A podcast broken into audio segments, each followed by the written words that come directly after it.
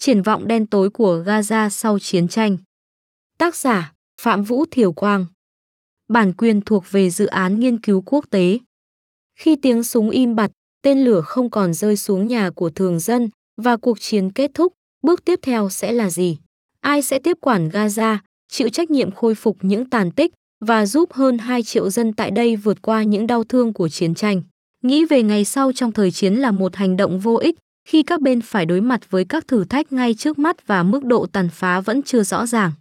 Nhưng điều này lại cần thiết để các bên tham chiến có thể xác định chiến lược lâu dài của mình và kết cục tốt nhất sẽ là gì đối với dân thường Gaza, Israel, Mỹ, các quốc gia Ả Rập láng giềng. Chỉ khi đó, họ mới có thể vẽ ra con đường khả thi hướng tới một tương lai dựa trên tầm nhìn này. Khó ai có thể nói về cách quản lý Gaza trong một thời kỳ hậu Hamas khi biết rằng việc tiêu diệt phong trào Hồi giáo này, mục tiêu chính của Israel, sẽ rất phức tạp, do khả năng thay đổi, tính chất nhiều mặt và có lẽ quan trọng nhất là sức mạnh của tư tưởng Hamas đối với người Palestine như tổ chức duy nhất có khả năng chống lại Israel.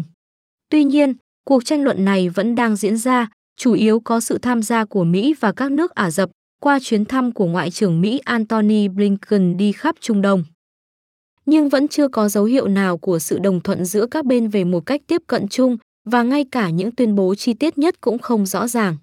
Bình luận ngày 31 tháng 10 của Blinken có thể được coi là tuyên bố cụ thể nhất được đưa ra cho đến nay, nhưng chúng cũng chỉ gợi ý rằng Mỹ và các quốc gia khác đang xem xét một loạt các tình huống có thể xảy ra. Ông nói rằng một chính quyền Palestine hiệu quả và được hồi sinh sẽ tiếp quản Gaza, nhưng không đưa ra manh mối nào về cách chính quyền Palestine có thể quản trị hiệu quả hay vượt qua sự phản đối của Israel. Blinken chỉ gợi ý mơ hồ, nói rằng trong thời gian chờ đợi thì có thể thiết lập các thỏa thuận tạm thời khác có thể liên quan đến một số quốc gia trong khu vực và có sự tham gia của các cơ quan quốc tế giúp cung cấp an ninh và khả năng quản trị. Những ứng cử viên được đề cập cho vai trò tạm thời này bao gồm các quốc gia Ả Rập và Liên Hợp Quốc, được hỗ trợ bởi các tổ chức liên chính phủ và phi chính phủ khác. Quan điểm của Israel Chiến dịch quân sự của Israel đã giết chết hơn 10.000 thường dân và phá hủy một phần lớn giải Gaza, bao gồm nhà ở, các cơ sở hạ tầng thiết yếu như bệnh viện và các cửa hàng, văn phòng và trang trại vốn là nguồn kiếm sống của dân thường Gaza. Bất chấp sự tàn phá này, Israel vẫn chưa có chiến lược rõ ràng nào để bước vào ngày sau của cuộc chiến. Ngoài việc tuyên bố rằng sẽ áp đặt các vùng đệm quân sự tại giải Gaza mà người Palestine sẽ không thể tiếp cận trong một thời gian dài. Khi giao tranh lắng xuống, quân đội Israel ở Gaza sẽ thắt chặt biên giới và tăng cường năng lực để tiến hành xâm nhập vào các khu vực đông dân cư khi nhận thấy có mối đe dọa an ninh nổi lên. Có thể Israel sẽ không đưa người định cư trở lại Gaza sau khi rút đi, nhưng các động thái quân sự trong tương lai có thể bao gồm việc thiết lập các cơ sở quân sự trên khắp giải Gaza. Israel sẽ không thể thống trị Gaza ở mức độ tương tự như bờ Tây, nhưng dù sao thì mức độ kiểm soát đó cũng không cần thiết. Vì mục tiêu chính của Israel ở Gaza sẽ là để ngăn chặn khả năng tấn công Israel thay vì bảo vệ người định cư của họ. Trong bối cảnh hiện nay, Israel đang đối xử với chính quyền Palestine như một người bạn cũ mà họ đã phớt lờ trong nhiều năm và bất ngờ yêu cầu giúp đỡ khi không còn lựa chọn nào khác. Quan điểm của chính quyền Netanyahu rằng người Do Thái có độc quyền không thể nghi ngờ đối với cả Israel và Palestine đã gây ra sự chia rẽ giữa Gaza và bờ Tây trong nhiều năm qua nhằm ngăn chặn việc thành lập một nhà nước Palestine thống nhất dưới giải pháp hai nhà nước. Nhưng chính Israel cũng đã làm suy yếu chính quyền Palestine bằng cách từ chối đề nghị đối thoại và điều này giúp củng cố tính chính danh của Hamas. Đối với phe cực hữu đang nắm quyền tại Israel, chính quyền Palestine đã trở thành một kẻ thù lớn hơn nhiều so với Hamas trong những năm trước ngày 7 tháng 10. Trong một cuộc phỏng vấn năm 2015, Bộ trưởng Tài chính Israel Bezalel Mochik nói chính quyền Palestine là một gánh nặng và Hamas là một nguồn tài nguyên có ích. Nó là một tổ chức khủng bố, không ai sẽ công nhận nó, không ai sẽ trao cho nó quyền khởi tố tại tòa án hình sự quốc tế và không ai sẽ cho phép nó đưa ra nghị quyết tại Hội đồng Bảo an Liên Hợp Quốc. Mặc dù chưa có bằng chứng nào cho việc chính quyền Netanyahu ủng hộ trực tiếp Hamas, rõ ràng là sự tồn tại của tổ chức này đã giúp ông hủy diệt tính khả thi của giải pháp hai nhà nước. Chính điều khoản đầu tiên trong hiến pháp Hamas nói là phải tiêu diệt Israel, trong khi chính quyền Palestine vẫn kêu gọi một giải pháp hai nhà nước với Israel và Palestine tồn tại song song với nhau. Đối với chính quyền Netanyahu, quan điểm của Hamas cho phép ông biện minh các hành động nhằm tiêu diệt Palestine một cách dễ dàng hơn. Netanyahu có thể nói là ông đang loại bỏ mối đe dọa hiện hữu lớn nhất đối với Israel. Liệu Israel có thể tiêu diệt Hamas không? Sau ngày 7 tháng 10, các quan chức Israel đã đặt mục tiêu để loại bỏ mọi dấu vết của Hamas. Theo lời của một nhà ngoại giao cấp cao Israel chia sẻ với tạp chí Foreign Policy, Israel sẽ không chỉ chặt đầu Hamas về mặt chiến thuật mà còn phá hủy bất kỳ quyền cai trị và tài phán nào của nhóm này tại giải Gaza. Điều này đồng nghĩa với việc Israel muốn xóa sổ cả cánh quân sự và chính trị của Hamas. Quan chức này nói rằng không có sự khác biệt nào hết. Nếu họ có liên quan gì tới Hamas, thì họ là Hamas. Ngoài địa hình quân sự đầy thách thức đối với quân đội Israel, các chuyên gia đã đặt ra câu hỏi liệu Israel có thể tiêu diệt toàn bộ Hamas không? Sau 16 năm nắm quyền, Hamas đã cố thủ hoàn toàn ở giải Gaza. Ngay cả khi Israel thành công trong việc lật đổ Hamas, nhóm này sẽ để lại một khoảng trống chính trị lớn. Điều này đòi hỏi các nhu cầu quản trị cần phải được tiếp quản ngay lập tức để ngăn chặn khả năng bùng phát của một cuộc khủng hoảng nhân đạo lớn hơn nữa. Ngoài cánh quân sự của Hamas, hơn 60.000 người tại cũng làm việc trong bộ máy hành chính của nhóm này để quản trị Gaza, điều hành các trường học, bệnh viện và một hệ thống tư pháp riêng. Khalisi Khaki, giám đốc Trung tâm Nghiên cứu Khảo sát và Chính sách Palestine nói rằng họ là bác sĩ, y tá và những người làm việc trong các dịch vụ xã hội, những người cung cấp nước và điện. Tại sao Israel lại truy đuổi những người này? Israel có một lựa chọn sau đây, cam kết ban đầu của họ về việc tiêu diệt mọi thành viên Hamas đang dần biến mất, nhưng vẫn chưa rõ là lực lượng Israel sẽ đối xử với các quan chức, giáo viên, thẩm phán, thanh tra và cảnh sát của Hamas như thế nào. Liệu Israel sẽ chỉ tấn công và tập trung vào tiêu diệt cánh quân sự của Hamas không? Liệu Israel sẽ cố gắng bắt giữ, ám sát hay sẽ khoan dung hơn đối với các quan chức chính phủ, các cơ cấu quản trị ở Gaza sẽ bị phá bỏ hoàn toàn hay chỉ mất năng lực một phần, và ai sẽ tiếp quản Hamas. Sự tan rã của chính quyền trung ương ở giải Gaza không phải là không có tiền lệ. Sau chiến thắng trong cuộc bầu cử năm 2006 và sự chia rẽ giữa Hamas và chính quyền Palestine, Hamas đã thắt chặt kiểm soát khuôn khổ an ninh và chính trị tại đây. Nhưng trong thời kỳ này, Hamas đã không có toàn quyền kiểm soát việc quản trị và một vài khía cạnh của bộ máy hành chính vẫn nằm ngoài tầm giám sát của nhóm này. Lúc đó, phần lớn các dịch vụ dân sự của Gaza vẫn thuộc biên chế của chính quyền Palestine. Nhưng khi bờ Tây ra lệnh cho các nhân viên của họ tại Gaza phải ở nhà, chính phủ Hamas phải bắt đầu thuê nhân viên của mình. Thời gian trôi qua, phần lớn bộ máy quản trị bắt đầu hoạt động trở lại, cho phép một vài bộ phận như giáo dục phối hợp với chính quyền Palestine. Nhưng Hamas đã tái cơ cấu toàn bộ hệ thống chính trị để đảm bảo những người nắm quyền hoàn toàn trung thành với nhóm này. Điều này cho thấy rằng việc tiếp quản là có thể, nhưng sẽ đòi hỏi nỗ lực lớn từ chính quyền Palestine để thuyết phục người Gaza rằng họ là một lựa chọn thay thế khả thi, thay vì là một con tốt của Israel và Mỹ. Ngoài ra còn có thách thức từ tư tưởng của Hamas. Được thành lập vào cuối những năm 1980 với cam kết kháng chiến và tiêu diệt Israel, Hamas là tổ chức lớn thứ hai trong chính trường Palestine và có được sự ủng hộ từ người Palestine do các thất bại của chính quyền Palestine. Đại đa số người Palestine coi chính quyền Palestine là một tổ chức tham nhũng và kém hiệu quả. Và chương trình hợp tác an ninh của chính quyền Palestine đối với Israel ở bờ Tây được coi là hành động làm sói mòn lòng tin của người Gaza đối với khả năng quản trị của tổ chức này. Khó có khả năng để chính quyền Palestine chấp nhận việc quay trở lại Gaza ngay sau khi Israel đã loại bỏ đối thủ chính của họ, bằng cách giết chết hàng chục nghìn thường dân tại đây.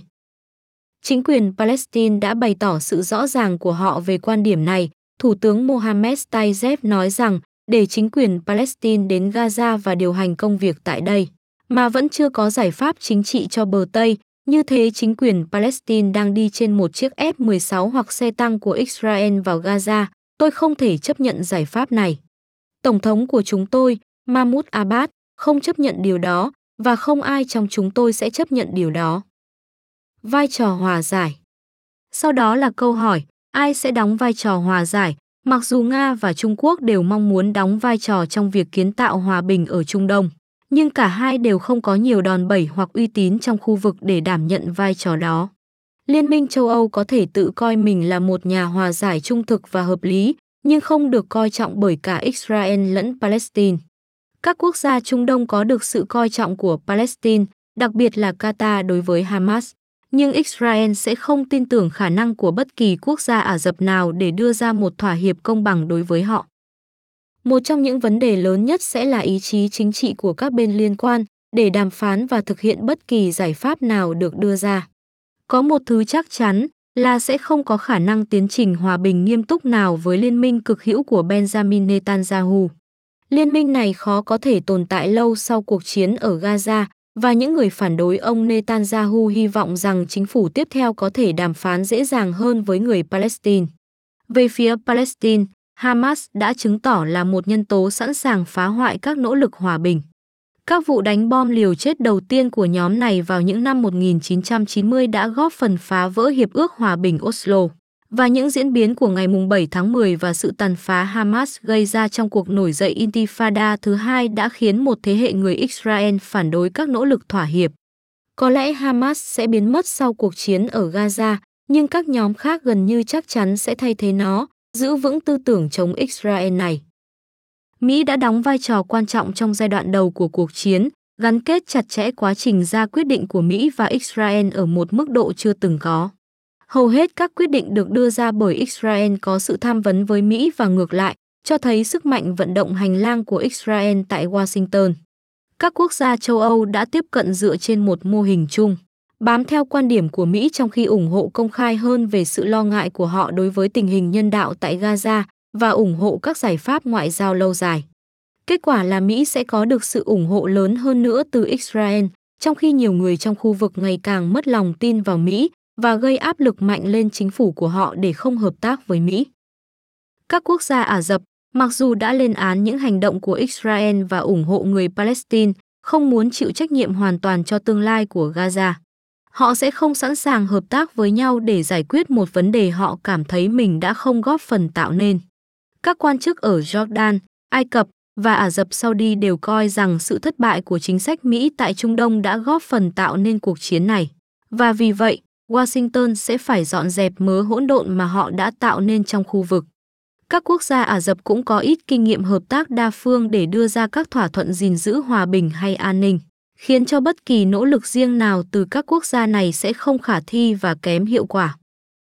Triển vọng của các tổ chức quốc tế trong việc quản trị một Gaza sau Hamas cũng không khả quan.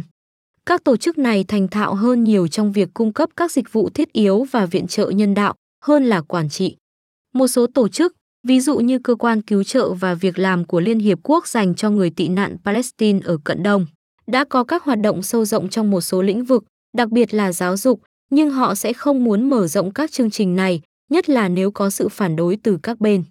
Những thương vong mà các cơ quan này đã phải gánh chịu trong một năm qua và sự chỉ trích gay gắt của các quan chức Israel đối với Tổng thư ký Liên Hiệp Quốc cho thấy sự khó khăn trong việc đạt được thỏa thuận hợp tác mang tính xây dựng với Israel nếu cuộc chiến dịu đi. Điều này có nghĩa rằng Mỹ sẽ là lựa chọn còn lại duy nhất. Chính quyền Biden đã dành 3 năm đầu tiên trong nhiệm kỳ của mình cố gắng phớt lờ cuộc xung đột nhằm tập trung chính sách đối ngoại vào việc chống lại Nga. Chắc chắn Biden sẽ có những mối quan tâm nội địa lớn hơn khi phải tái tranh cử vào năm 2024 và cả Israel lẫn Palestine sẽ không sẵn sàng bắt tay vào quá trình kiến tạo hòa bình của một tổng thống có thể sớm bị loại bỏ. Nếu ông Biden thắng vào năm 2024, ông có thể cố gắng dẫn đầu các nỗ lực, nhưng với ngày bầu cử tại Mỹ còn gần một năm nữa. Điều này tạo ra một tình trạng lấp lửng không thể chấp nhận được cho cả hai bên. Và Donald Trump, với kế hoạch hòa bình của ông vào tháng 1 năm 2020, thiên vị Israel đến mức khiến Palestine hoàn toàn từ chối thảo luận. Chưa nói đến chấp nhận điều khoản nào được Trump đặt ra, sẽ khó có thể đưa ra một giải pháp tốt để kết thúc xung đột. Tương lai của giải Gaza Hầu hết các ý tưởng về ngày sau cho rằng Hamas sẽ sớm biến mất dường như dựa trên kịch bản các hệ thống quản trị khác nhau, được phát triển để cung cấp dịch vụ xã hội cho người dân tại gây, trong khi Israel phong tỏa Gaza và hầu hết cộng đồng quốc tế, kể cả các quốc gia Ả Rập láng giềng, tẩy chay chính phủ Hamas. Các đề xuất này dựa vào việc mở rộng các thỏa thuận được thiết lập tại Gaza trong 17 năm qua, nhưng hoàn toàn loại bỏ sự tham gia của Hamas vào các nỗ lực khôi phục tình hình an ninh và nhân đạo tại đây. Vì vậy, các kế hoạch ngày sau đang tập trung vào việc giám sát và tiếp quản bộ máy chính phủ ở Gaza sau khi Hamas đã bị xóa sổ, kêu gọi sự tham gia lớn hơn của các cơ quan Liên Hiệp Quốc. Sự quay trở lại của một Gaza được quản trị bởi chính quyền Palestine và sự tài trợ của các quốc gia trong khu vực để xây dựng lại các cơ sở hạ tầng thiết yếu tại đây. Chưa có tiền lệ nào về một hệ thống hợp tác toàn diện như đang được đề xuất trong suốt lịch sử của giải Gaza từ năm 1948 với việc quản trị Gaza kể từ đó được thay phiên giữa Ai Cập, Israel, chính quyền Palestine và hiện nay là Hamas. Các kế hoạch được đặt ra, trong đó có Blinken nói rằng Israel không thể tái chiếm Gaza khi xung đột kết thúc, quên mất một thực tế quan trọng là việc Israel chiếm đóng Gaza chưa bao giờ kết thúc. Điều duy nhất đã thay đổi vào năm 2005 là việc Israel rút khỏi các khu định cư và kéo quân ra khỏi lãnh thổ Gaza, nhưng lệnh phong tỏa các giới hạn quyền tự do đi lại của người dân và việc kiểm soát không phận, vùng biển và biên giới của Gaza vẫn còn nguyên vẹn.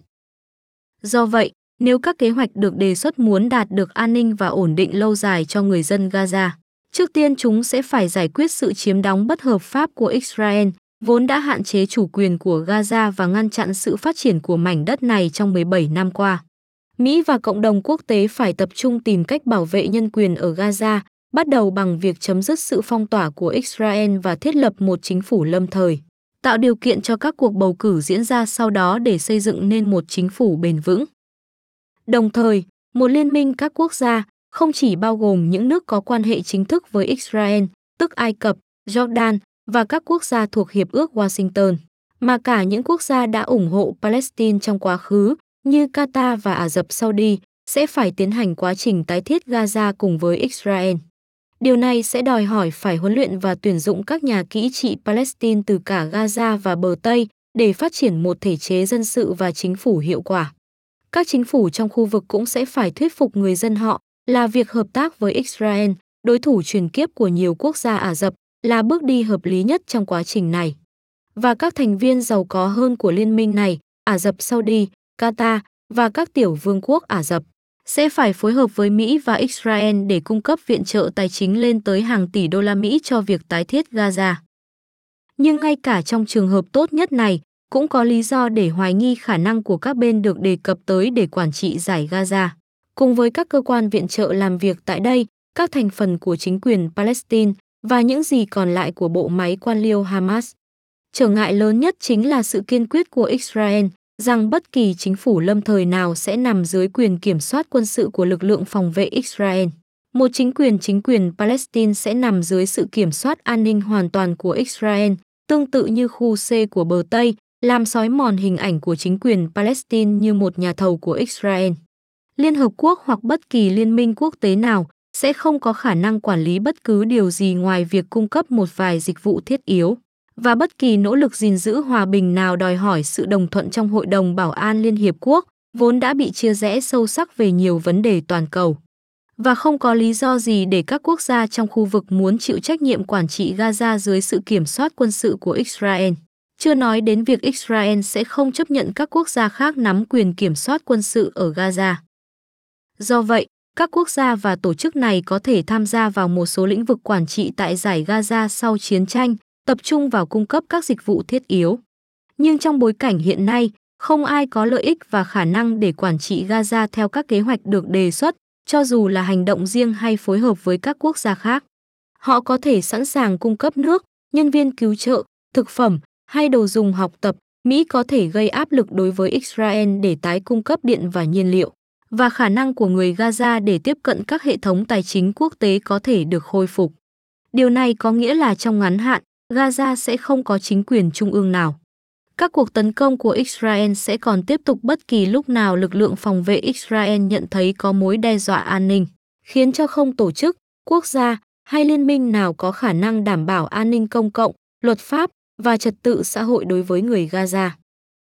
Thực tế này cho thấy một triển vọng đen tối đối với tương lai của giải Gaza và hơn 2 triệu người sinh sống tại đây.